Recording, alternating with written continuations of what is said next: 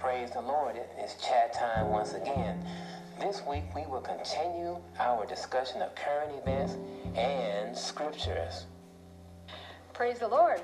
So, this week, um, as promised, we'll start um, talking about First Kings chapter 13. But I'd like to get to a couple of current events first. Someone sent me an article. Um, Texans um, are afraid that the liberal left and some upcoming Texas state bills may try to ban Christianity in Texas. How can you ban Christianity?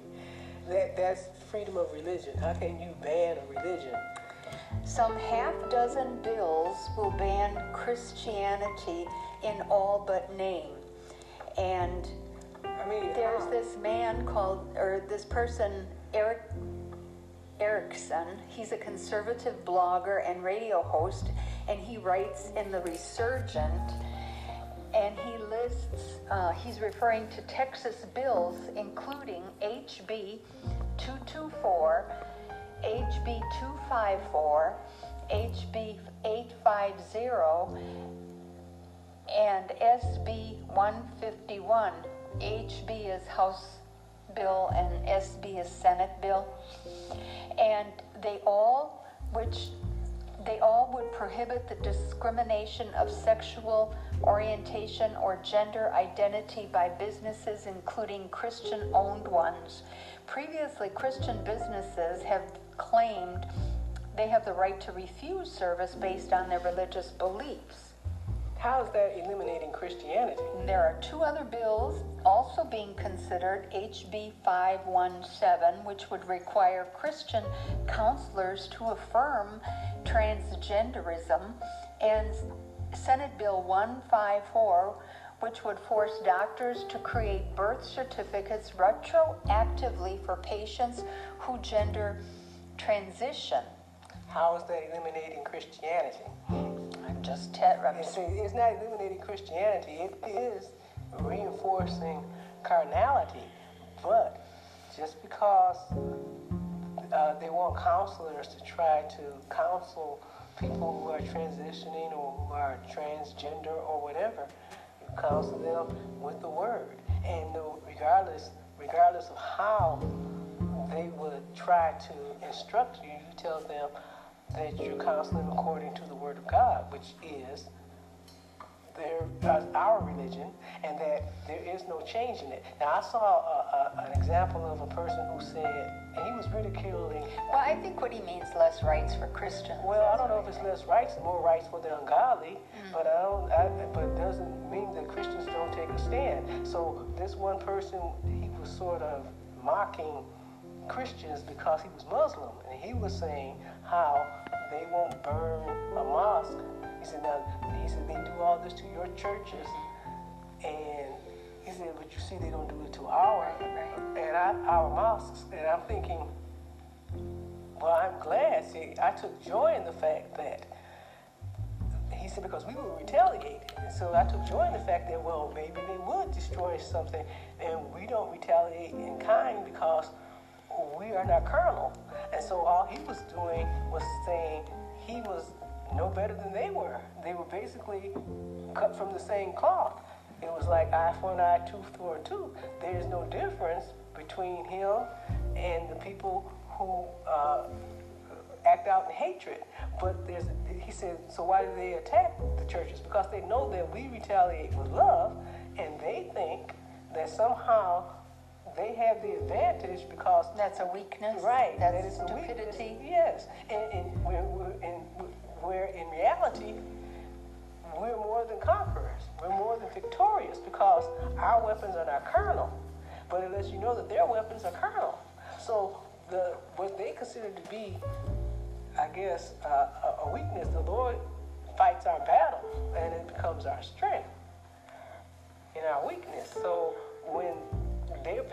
these laws to strengthen the ungodly, saints just still they just have to take a stand when it comes to the Word of God. Now, if a person is truly seeking the truth, because I think some people who are trying to transgender or trying to transition, I, some of them I believe are actually looking for something. They're trying to find themselves, and they're just doing everything in the wrong way. And if they're really truly seeking the truth, and a person stands on the truth and delivers the truth to them, they'll receive it. Now, those who despise the truth, they will hate them for it. But that's, that's with any situation, whether it's transgender, that's with anybody who embraces sin. Anybody who embraces sin and wants to continue in sin and does not want their conscience to be condemned, they will hate you for giving them the truth. But a person who's truly seeking something and finally you give them the word, they will embrace it. Yeah, no law, no matter what they put out, it's not going to dim the light of God. Right. The light of God is always going to shine through because um, somebody's out there looking for some, looking for some hope. So hope is going to be there, even though the enemy's trying to stop everything to keep you know hope alive. But hope is always going to be there, and it's not. And no matter what's going to happen, you know, it's not going to override God's word. It's not to turn out God's light. God's light is always going to shine through. Like King said one time, he said, truth crushed the earth is going to rise again. So no matter how hard you try to pound the truth, it's going to rise again. It's going to come back up. Right. And so these these people, I know they're going to end up Well, I, I don't know if they're saying that it's going to ban or strip Christianity from Texas, but I think it's making it harder for Christians to practice the biblical teachings I don't see. without a, without fighting, standing up for the rights and Yeah, well, they, uh, well, businesses and everything, well, they have to stand for the right. I, and when it comes to public, I guess access, I, there will be a problem if you do have a business when you and, and you begin to discriminate, depending on what type of business you have. You know, it makes a difference. Now, if the same way uh, Judaism has rights, same way Muslim has rights, same way other religions have uh, rights specific to their religious beliefs, Christians also have rights. It's just that Christians and, and, and Jewish people were so tied together, you had to take a stand. So anyway, another article that was sent to me is the New York Times says that robot marriage is becoming mainstream. I haven't yet, I have, yet to, I have yet to see that here. And a pastor believes that church is partly to blame. This came from the Christian Post uh, website. And the nation's most prominent newspapers asserting marriage to robots is becoming mainstream, as is How? What robot? what is now called digisexuality. Oh, you talking about like a computer voice or something? I had a up doll. What? I don't understand. I mean, how? In a Saturday New York Times article, it was titled, Do You Take This Robot? with the sub- subtitle, Today We Fall in Love Through Our Phones. Maybe your phone itself could be just as satisfying. The newspaper noted that artificial intelligence driven sex robots are becoming more mainstream. In an age of sexting and dating apps like Tinder, But how can it is you fair. marry a robot? It's not a person. Oh, this is, there, there's more to this. It is fair to ask whether everyone might be a closet digital, digisexual, the article says. No, unless you're nut. I'm saying, you know, how, how do you give a, a robot a status of a living being? Know, now I can see if you married the programmer, because that's basically what you're falling in love with. If a person says, well, I, I, I fall in love with this the digital, whatever, whatever, then you should seek out the programmer.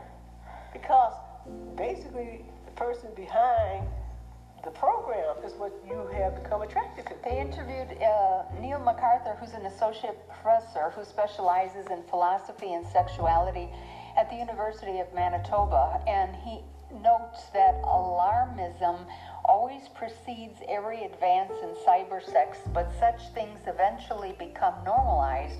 It first happened with porn. then with internet dating, Well, then with Snapchat, sac- sexting. Uh, one of these, one by one, these technologies come along and there's this wave of panic. But as people start to use these technologies, they become part of our lives. It has always been a part. See, the sin has always been a part of life. I don't agree with this person. I mean, as, as long as we had Playboy, Playgirl, I mean, all those uh, magazines that were pornographic, just because you transfer that spirit over into the digital age, it's still the same spirit. And I'm saying that there's no wave of panic. It's just basically stupid. That's not to say something doesn't make sense. It doesn't make sense. Well, in this article, it says, featured prominently in the article uh, of, this, um, the New York Times article, um, is a person by the name of, I'm going to butcher this, I don't want to offend anybody, Akihiko Kondo, a 35 year old Japanese man who in quotes, married a female looking hologram in November. Which is dumb. Kondo called his wedding a triumph of true love after years of, excuse me, of feeling ostracized by real life women for being a geek and considers himself a sexual minority who faces discrimination. See, but it, it, it's, and I, I, I don't know, I mean, I laughed at the tr- triumph of true love. But I, can, I, just can, I can understand it, as far as the, the Japanese culture, which is basically non-Christian. What I wouldn't be able to understand is how anybody in their right mind who recognizes that God is. So uh, anybody who does not recognize God, any nation, any culture that does not recognize who God is, because Lord said first we have to know that God is. But if they don't recognize it, then they're subject to do anything. See, then it doesn't surprise me. If it's somebody who rejects the truth, then if you reject the truth, you're going to embrace a lie. So it doesn't surprise me. So I can imagine people marrying holograms and goldfish and whatever else that comes into mind because the Lord said the imagination is evil. No, it, further on in the article, it talks about how, when it comes to marriage, Christian pastors are um, minimizing premarital counseling or foregoing it altogether. You know, Well, I, well, it depends. Now, say for instance, if if I don't think premarital counseling is a mandatory thing. You know, if two adults are saved and they both understand that that they it are depends in, on the Lord. different denominations, I would imagine. Well, Doug, I'm talking about Christians, not denominations. I'm talking about people who are relying on the Word of God, not an organization, but they're saved. And you see two saved people, and they have decided to come together in holiness. You don't necessarily have to have premarital counseling, you know. But if you have people who might be, you know, uh, not truly within in your mind, not that they're not compatible as far as faith is concerned, they might not be compatible as far as practices are concerned. You know, uh, as far as the, practical things, like say for instance, you can have two saved people, and they might want to marry, but you have one saved person who's a big spender, and the other one's a big saver. You have one who's exceptionally neat, and the other one is a complete slob. You might tell them, you know, I don't think you two should get married. You know, if you had that type of situation where you know that they're going to end up having some type of confusion because their lifestyles will be so different in the natural, not the spiritual. Because as long as two people are saved, and, and, and, and they're both single, because I've seen some people do some strange things, as long as they're saved, they have a right to marry. So the Times featured another article recently on robots seeking to answer the question, why do we hurt robots? With the subtitle, they are like us but unlike us and both fearsome and easily easy to bully. The same way you kick the tires on your car because it's a machine. In 2017, Saudi Arabia, infamous for its suppression of women's rights, rights granted official citizenship to a robot. But not, but the women's still fighting for the rights. And that same year, while not recognized by authorities, Chinese artificial intelligence engineer Zheng Jiajia made headlines when he married the robot he built in 2016 after having given up on finding a human spouse. Well. Speculations have emerged in recent months that by the year 2045, robots will be accorded civil rights protections. Well, why not? I mean, we do it for same-sex, Right, it's transgenders. It is. But I can, I can picture that for any nation that does not recognize who God is. Anyway, moving on. So as promised, I hope everybody started to read chapter 13 of First Kings because we're going to start studying this. It's going to be uh, a little bit long because it is a long um, chapter. Right, and in the way of, of background, you have to realize this is this uh, is set in a time when the tribes actually ended up splitting from Rehoboam because of his foolishness in taking the advice of the young men instead of the wise men. But it was of the Lord because the people, all they wanted was an excuse to defy God's word and to go in their own way. So the climate of it is the nations, the tribes, the ten tribes went with Jeroboam, Jeroboam and only Judah stayed with, well, Benjamin was so small, they just folded him in with Judah. And the Levites stayed in Jerusalem, and the rest followed after Jeroboam. So, and the Lord told Judah, you can't go out and fight against your brother because this thing is of me. So the Lord allowed them to go in their own way because of their their rebellious nature. He allowed them because the Lord was getting, getting ready to be uh, ready to chastise. So that's the climate in which chapter 13, it, it, you know, it finds itself in. All right, so it, we're going to go through the first 10 verses. We're going to start. I mean, it's not going to be finished by any means today. But uh, we're going to start reading with uh, verse 1, and it's where it's a man of God is confronting Jeroboam. And behold, there came a man of God out of Judah by the word of the Lord unto Bethel. And Jeroboam stood by the altar to burn incense. And he cried against the altar in the word of the Lord, and said, O altar, altar, thus saith the Lord, Behold, a child shall be born unto the house of David, Josiah by name, and upon thee shall he offer the priests of the high places that burn incense upon thee, and men's bones shall be burnt upon thee.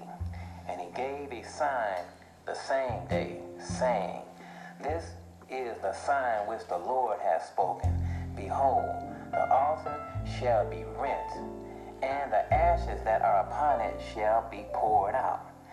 And it came to pass, when King Jeroboam heard the saying of the man of God, which had cried against the altar in Bethel, that he had put forth his hand from the altar, saying, Lay hold on him.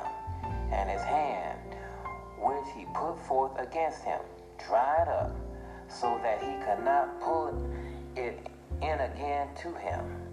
The altar also was rent, and the ashes poured out from the altar, according to the sign which the man of God had given by the word of the Lord. And the king answered and said unto the man of God, Entreat now the face of the Lord thy God, and pray for me, that my hand may be res- restored me again. And the man of God besought the Lord, and the king's hand was restored him again, and became as it was before. And the king said unto the man of God, Come home with me, and refresh thyself, and I will give thee a reward. And the man of God said unto the king, If thou wilt give me half thine house, I will not go in with thee, neither will I eat bread nor drink water in this place. For so it was charged me by the word of the Lord, saying, Eat no bread, nor drink water, nor turn again by the same way that thou camest. So he went another way and returned not by the way that he came to Bethel. So that's that's something. Yep. That's something. First of all, that the um, altar was split, torn, rent. That's what that means. And then when the king heard the man of God, and actually the king or the man of God or the Lord was upset about the altar, right? Uh, yeah, because they were defiling it. You know, that's one of the reasons why I believe uh, when the Lord allowed them to ransack the temple and He allowed the Gentiles to take out the, the vessels and the spoons and, and basically break down the altars and because they had defiled it. And so therefore, this is what Jeroboam was doing. He was defiling the altar. And it didn't matter to him that he was doing that either. So when the man of God came out and cried out against it, you have to understand Jeroboam So Jeroboam had- was about to burn incense Yes. by the altar. Right. Now, was that allowed by the king to do that? No. But Now, see, that's, that's something that's left only for the priests. Right, but you have to realize he had he had split from the the king, and the Levites stayed with the king. They stayed in Jerusalem with the temple. So there were no priests. So rather than him humbling himself, rather than him humbling himself and saying, I can't offer up to the Lord because the Levites, he was so intent on keeping the people away from Jerusalem that he was going to erect his own altar. And he was going to offer up. Now, this is what Jeroboam did. He actually not only built his own altar, that's why, you know, when the Lord says the, whole room, eat the whole room, he actually appointed priests. But the priests that he appointed, Eating the whole roll, meaning that you can't just pick and choose certain scriptures out of the Bible or and, just say, and I'm just going to read Testament and forget about the Old. right. You have to you have to consider the entire Bible Right.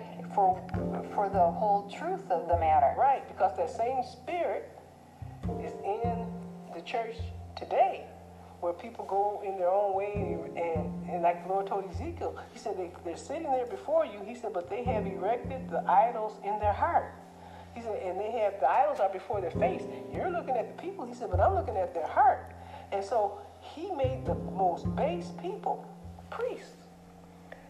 So, so the truth meant nothing to Jeroboam. Power meant something to him. So you know that reminds me of how uh, the Cain and Abel. You know how the offerings were. You know, uh, one gave the first fruits and the best, and the other didn't, and the Lord was irritated.